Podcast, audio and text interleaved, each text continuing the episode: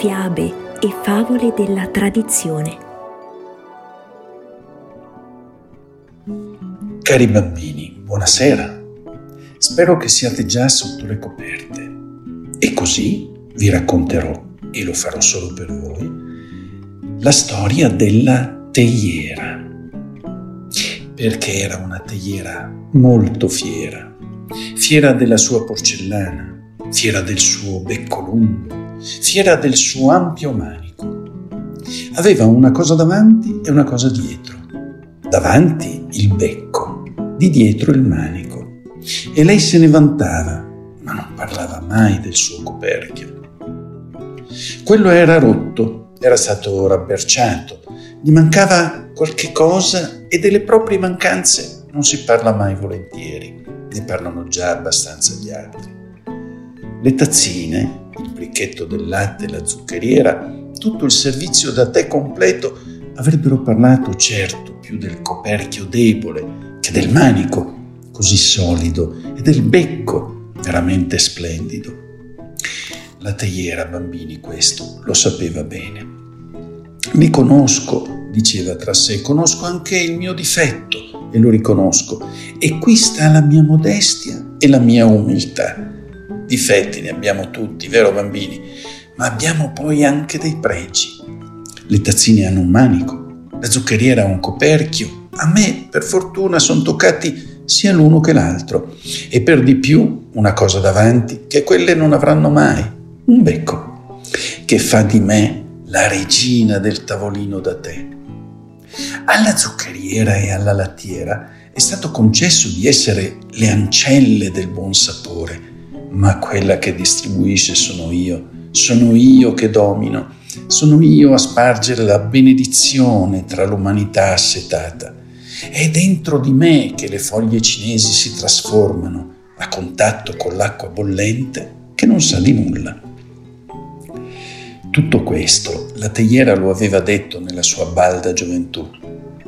Un giorno, mentre stava sulla tavola apparecchiata, venne sollevata dalla mano più bella ma la mano più bella era maldestra e la teiera cadde per terra.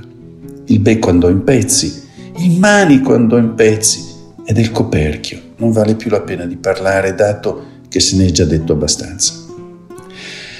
La teiera, bambini, rimase sul pavimento svenuta, sgorgando acqua bollente. Fu proprio un brutto colpo per lei e il peggio fu che tutti risero, risero di lei e non della mano maldestra non me lo scorderò mai. Ripeté poi sempre la teiera rievocando tra sé e sé la sua vita. Fui dichiarata invalida e messa in un cantuccio e il giorno dopo fui data, con dentro un po' di grasso, a una mendicante. Caddi allora in miseria.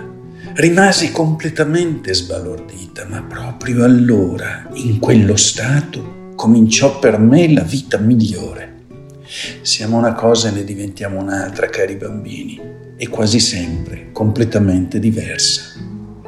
Mi riempirono di terra e questo per una teiera è proprio come essere sepolta. Ma nella terra piantarono un bulbo. Chi ve lo mise? Chi lo donò? Io non venni a saperlo. Fu un compenso per le foglie cinesi, per l'acqua bollente, per il manico e il becco rotti.